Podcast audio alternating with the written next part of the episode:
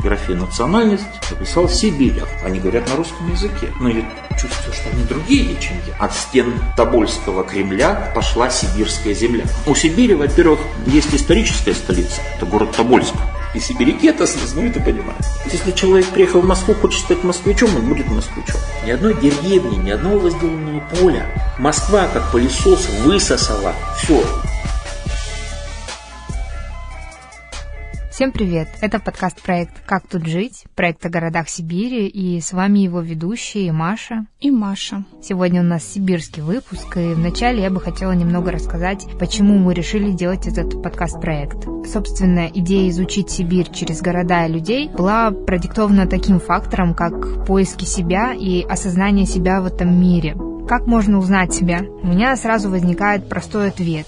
Изучить ту категорию людей, к которой ты уже относишься. Например, вот я русский, живу в Сибири, барнаулец. А что это значит? Может ли это меня как-то охарактеризовать? Ну, я считаю, что территория тоже накладывает свой отпечаток, но видишь ли, в чем дело? Мы существуем в современном мире, где все легко очень перемещаются. Могут сесть на самолет и через 4 часа оказаться на другом конце страны. В общем, объединяет интернет и возможность быстро куда-то переместиться. Сейчас раз вспомнила о телепортах. Мечта моя просто.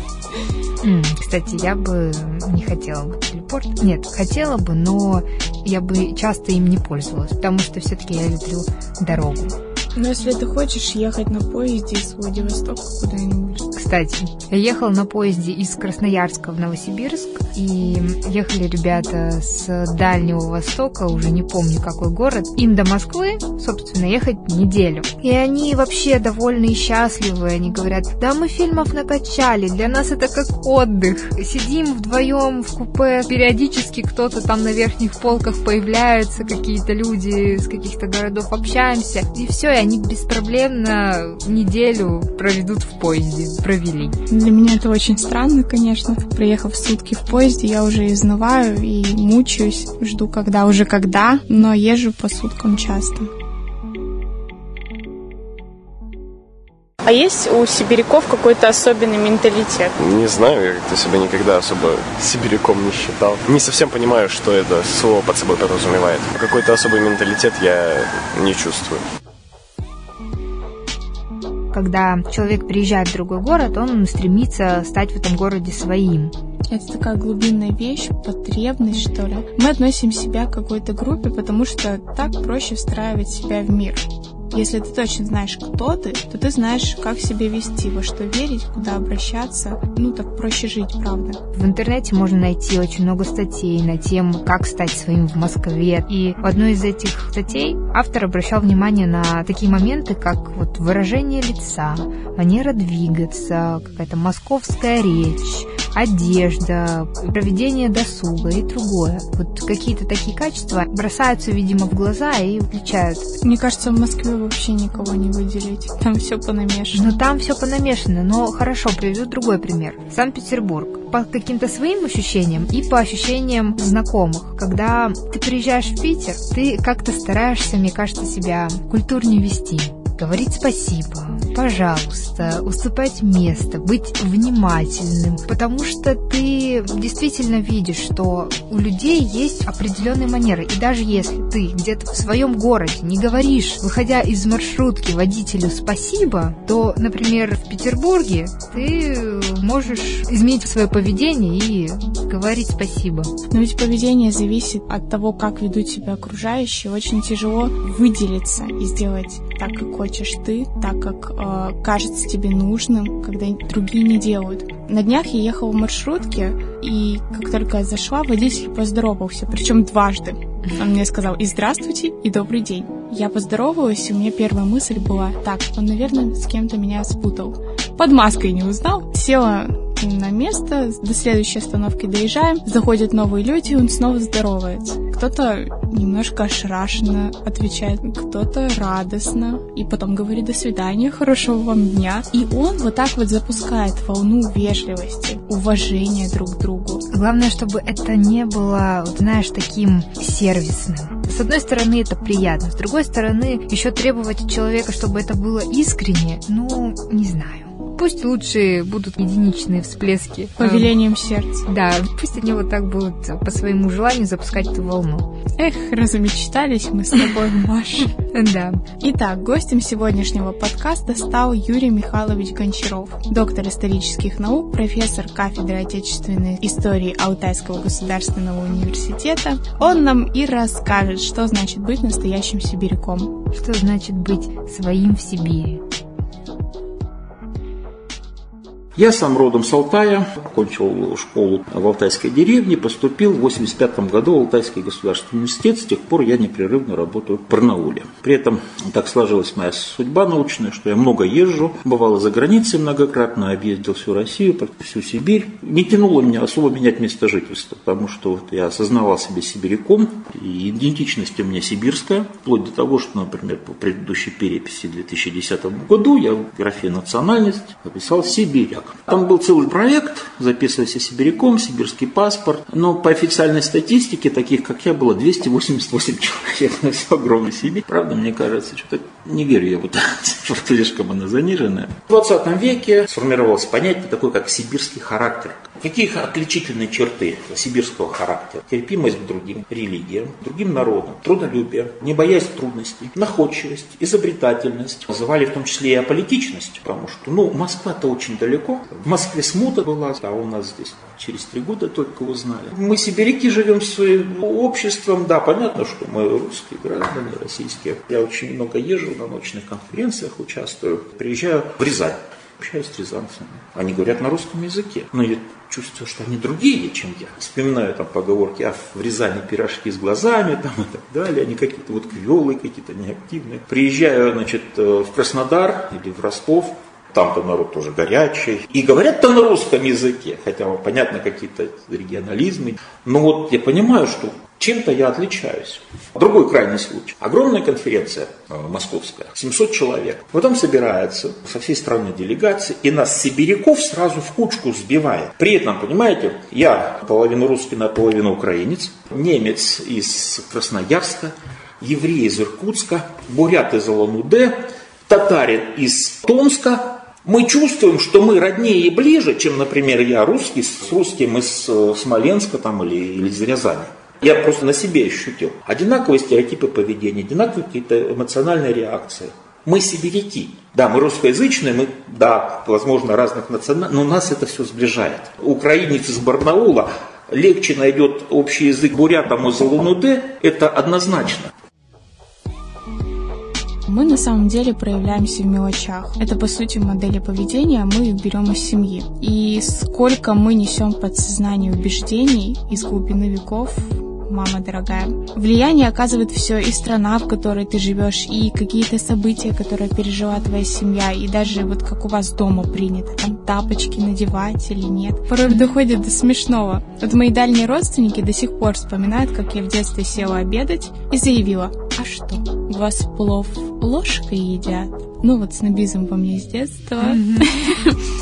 Это что-то свое, именно семейное. И в каждой семье есть свои маленькие приятности, свои тараканы, темы для обсуждения, которые в другой семье казались бы ненормальными. У тебя все сибиряки в семье? Вот у меня пожалуй, только дед по маминой линии из Подмосковья. Остальные, да, сибиряки. Проблема знаешь в чем? Mm. Не дознаешься, кто откуда.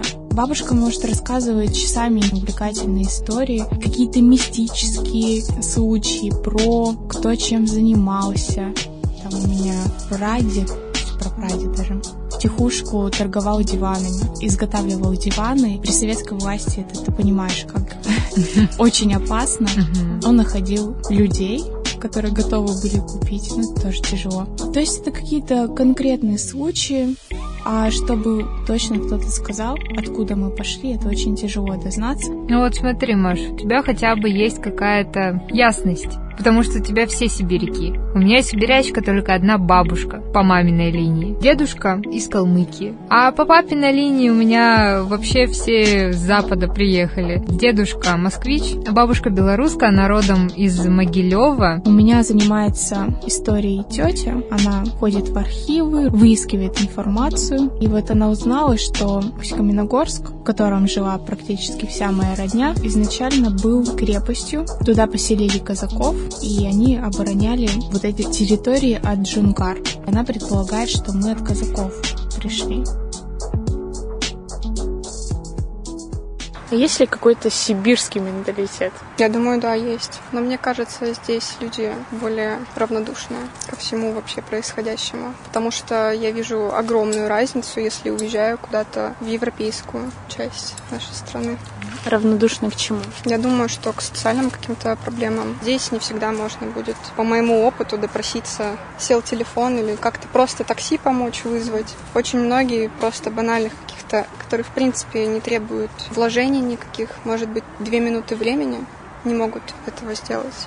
Кажется, что вообще здесь дело в менталитете. Просто здесь тяжелые люди на подъем. Здесь люди, они все воспринимают все по-сложному. Вот просто захотел что-то сделать, что-то организовать, каких-то людей собрать. Это сложно для наших людей. Осознание того, что ты сибиряк, оно вообще как-то помогает людям в какой-то области? Как влияет? У тех, у кого это осознание есть, оно им, наверное, как-то помогает. Далеко не все осознают вот свою сибирскую идентичность. Ну вот я русский, но живу в Сибири. Не у всех это есть. Вот у меня есть, вот мне это помогает. Новые условия природные, географические, сложность освоения отдаленных территорий, они, безусловно, повлияли на формирование характера.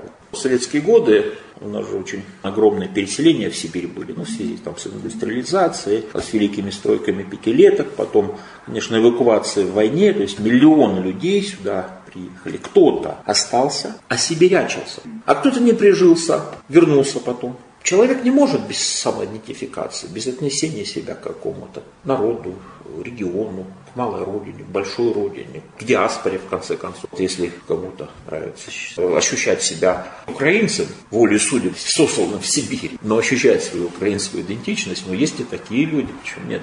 Но в своей массе все-таки сибиряки так или иначе ощущают, что они сибиряки. Если мы говорим об идентичности, то это прежде всего самоидентификация. У меня есть русские корни, украинские корни, но в, по национальности я сибиряк, да, русскоязычный. Не существует, я вас уверяю, никакого сибирского языка, хотя что-то выдумывали какие-то товарищи. Кстати, язык. Это не секрет, что в разных регионах говорят по-разному. И мне вообще это очень нравится. Это подчеркивает какую-то индивидуальность, какой-то колорит определенный создает. И у нас тоже есть словечки, по которым мы можем везде узнать своих. Но самое, наверное, известное и распространенное это мультифора. Также есть и виходка, Виктория, поварешка, шанишки, толчонка, гомонок и сенки. Сенки – это помещение между жилой частью дома и крыльцом.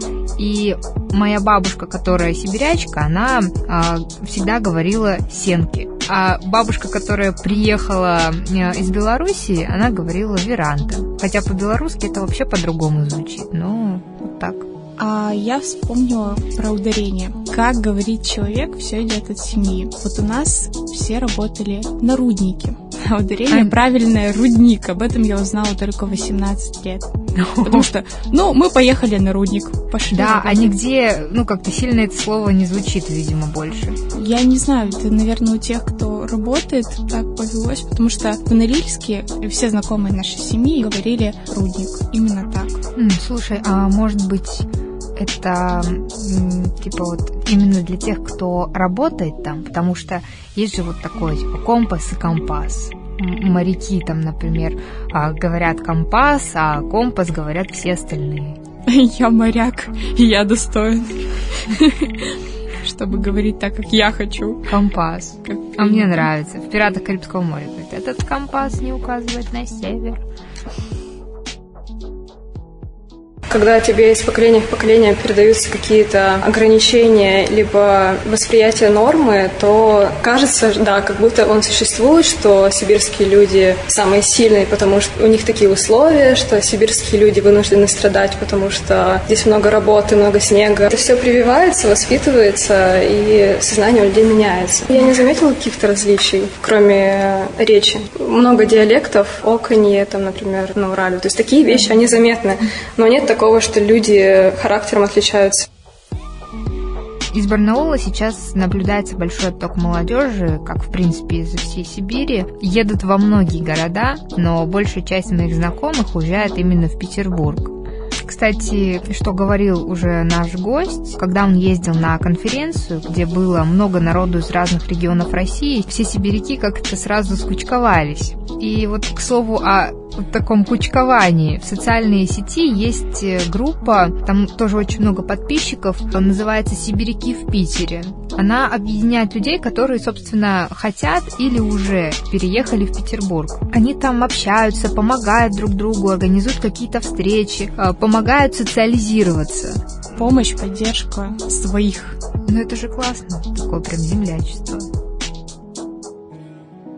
Если говорить о молодых людях, они тут родились, посмотрели, как здесь живется, и, естественно, у них нет какого-то ощущения того, что нужно что-то здесь сделать. Ну, сейчас у нас общество в достаточной степени открыто, у нас же нет знаете, ни крепостного права, ни жесткой прописки, как в советские годы. Мы можем выбирать и места жительства, и места работы, почему и наблюдается отток предприимчивой, талантливой молодежи из Сибири в целом, да и с Алтая в частности. Потому что все-таки здесь, наверное, меньше возможностей реализоваться, чем в Москве или в Петербурге. То есть отток-то идет именно в столичные города. Из Барнаула не уезжают в Тамбов или в Рязань. Не уезжают, я вас уверяю. У меня очень много знакомых в Питер уехали и прижились там.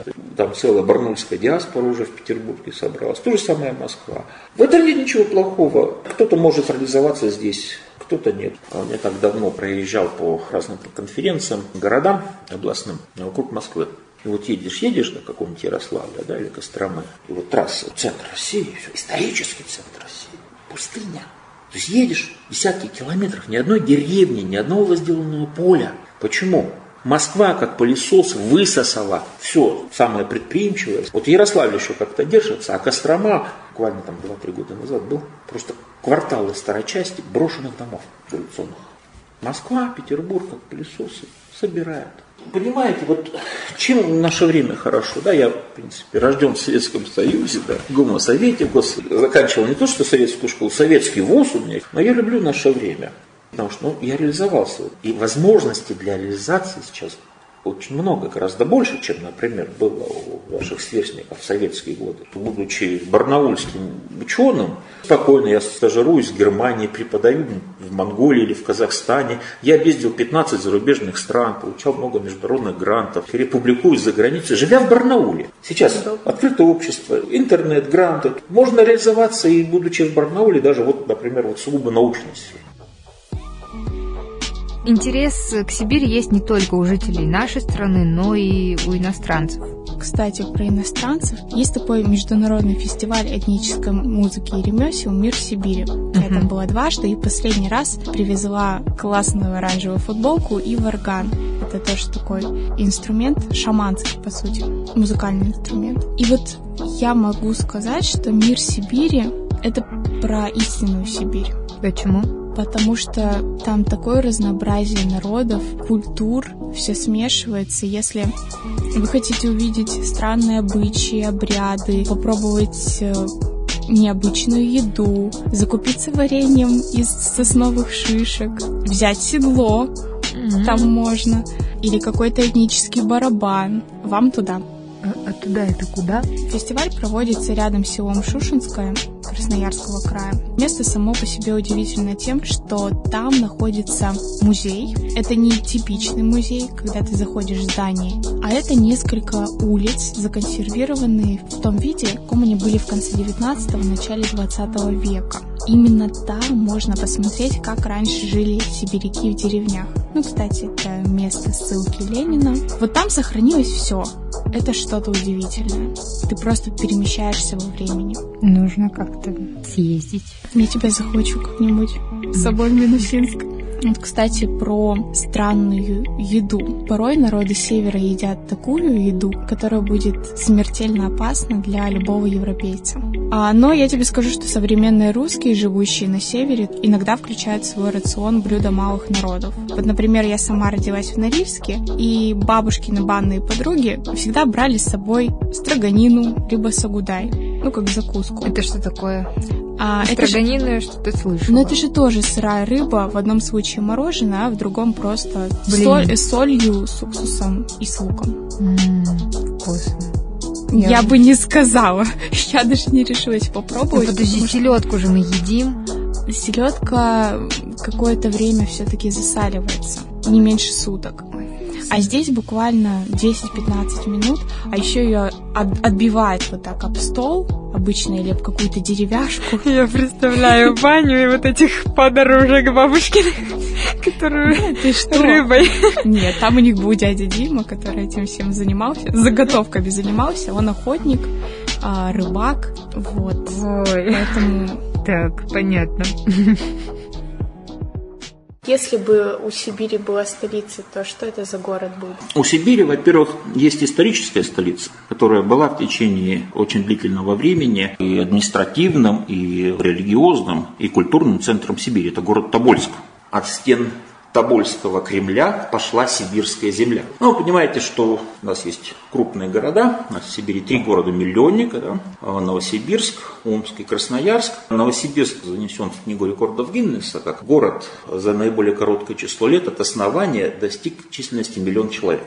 Его называли сибирским Чикаго, но по ощущению какой-то столичности региональной. Есть, например, у мечей. У меня омские коллеги, историки, у них даже есть серия публикаций «Столичные центры Сибири». Полагаю, что и Омск тоже как бы столица. В Барнауле одним из местных литераторов была книга опубликована «Барнаул – столица мира». В Томске в свое время был слоган Томск это сибирские Афины. Понимаете, многие города Сибири так или иначе предъявляют. Ну, реально, конечно, столицы нет. Вопрос как бы, ну, не актуален, пока Сибирь же не собирается отделяться от России. Э, Конечно, сепаратистское движение в Сибири – это еще отдельная историческая тема, но она даже, я бы не сказал сепаратистская. Сепаратизм – это уже политическое движение, направленное на политическое отделение. А еще до революции было такое общественное движение «Сибирское областничество», которое как раз выдвигало лозунгами ну, какую-то культурную автономию, экономические поблажки. И один из ярких представителей – это Николай Михайлович Ядринцев. У него его главный труд – это «Сибирь как колония», ну, как колония в экономическом смысле. Политически, конечно, Сибирь колония никогда не была, но вот это экономическое иго Москвы, как он формулировал, было характерно на всем протяжении существования Сибири. Ну, действительно, если взять историю Сибири, зачем русские пришли в Сибирь? Пушнина, мягкое золото, мягкая рухли, белое золото, заболиную шкуру. В середине 17 века половина государственных доходов – это сибирская пушнина. В дальнейшем, в 18 веке это сибирское серебро, сереброплавильный завод, крупнейший в России, здесь у нас был в Барнауле. В 19 веке открытие золота, и в середине 19 века Сибирь производила 39% мировой добычи золота. В 20 веке последние наши бюджеты российского государства, это примерно 48 копеек из каждого рубля в бюджете, это доходы от сибирских энергоносителей. То есть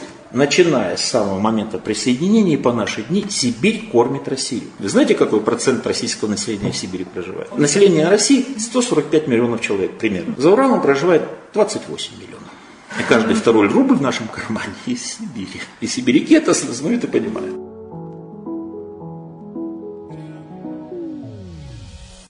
Мне кажется, это давно известно, что сибиряки, они в силу того, что географическое положение у нас такое, более-менее замкнутые, мы меньше говорим. Мы летом только чем-то занимаемся, а остальное время пытаемся как-то выжить. Ну, сейчас, понятно, это легче, но раньше-то это совсем другие условия было. Не было ни отопления, ничего. Ну, сибиряки, они действительно отличаются. Даже когда ты приезжаешь в Питер, ты видишь, что ты не из Сибири, да. А ты откуда? Я с Новосиба, а ты... А ты с Барнаула, я тебя видел, все, надоел мне уже. То есть это заметно действительно. Не, процесс, он, ну, ассимиляция-то идет в любом случае, это как бы давно понятно. Но если брать в общем, в целом, по своему опыту, свое окружение, и я понимаю, что мое окружение, оно вот такое, а если я приеду в Москву, я уже по-другому буду с ним разговаривать. Приеду в Питер, я уже по-другому буду говорить. В Крыму другое. Географическое положение, оно накладывает отпечаток на человека. Самоидентификации Сибири большую роль сыграла Москва. Когда иностранцы спрашивают, там, откуда ты, ты отвечаешь, что из России. Если из России, значит из Москвы. Москва? Или из... Сразу. Да, Санкт-Петербург, Москва. Если ты, например, из Иркутска. Поймут они вообще, где это приблизительно находится?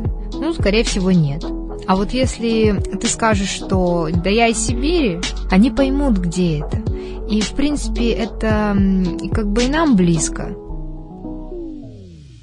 Есть у нас монстрации в Новосибирске проходят, не только в Новосибирске, там люди с плакатами с всякими выходят. В шестнадцатом году был огромный такой плакат «Здесь вам не Москва». Как вы относитесь к таким лозунгам? Политика уже дело сложное. То, что я уже говорил, да, одна из характерных черт это сибирского ментита, это политичность. Но, естественно, это проходит, потому что жители крупных городов, особенно Новосибирска, Омска или Красноярска, городов-миллионников, они более политизированы, чем, например, жители Барнаула.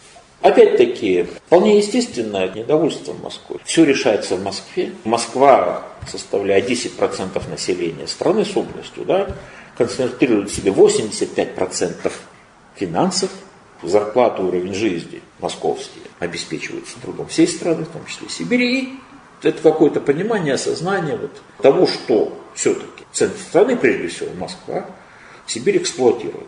Как я уже говорил вам, да, Сибирь всегда была объектом эксплуатации со стороны государства, начиная с 17 века и по наши дни. Это так и есть. Хотя, как вот не парадоксально, а вот Алтай дотационный регион. Вы давно в этом городе живете? Давно. Работал здесь, на заводе, 35 лет. Есть же понятие сибиряк. Что это для вас значит? Это такой стержень человека должен быть, потому что здесь же климат довольно такой суровый, поэтому здесь без стержня и без дисциплины, я думаю, тут трудно жить. Вам нравится сегодняшний облик города?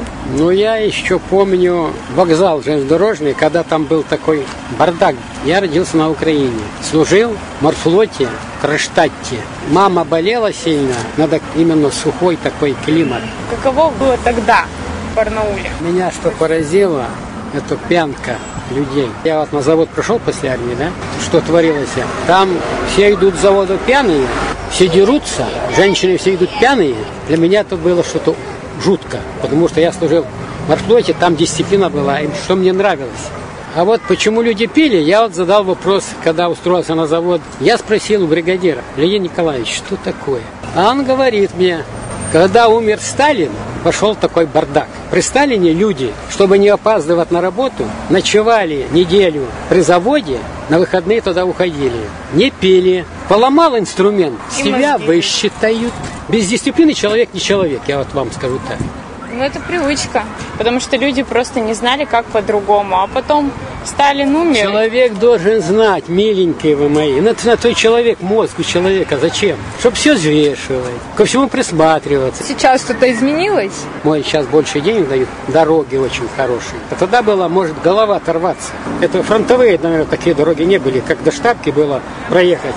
Там можно перевернуться было на автобусах, бедные водители.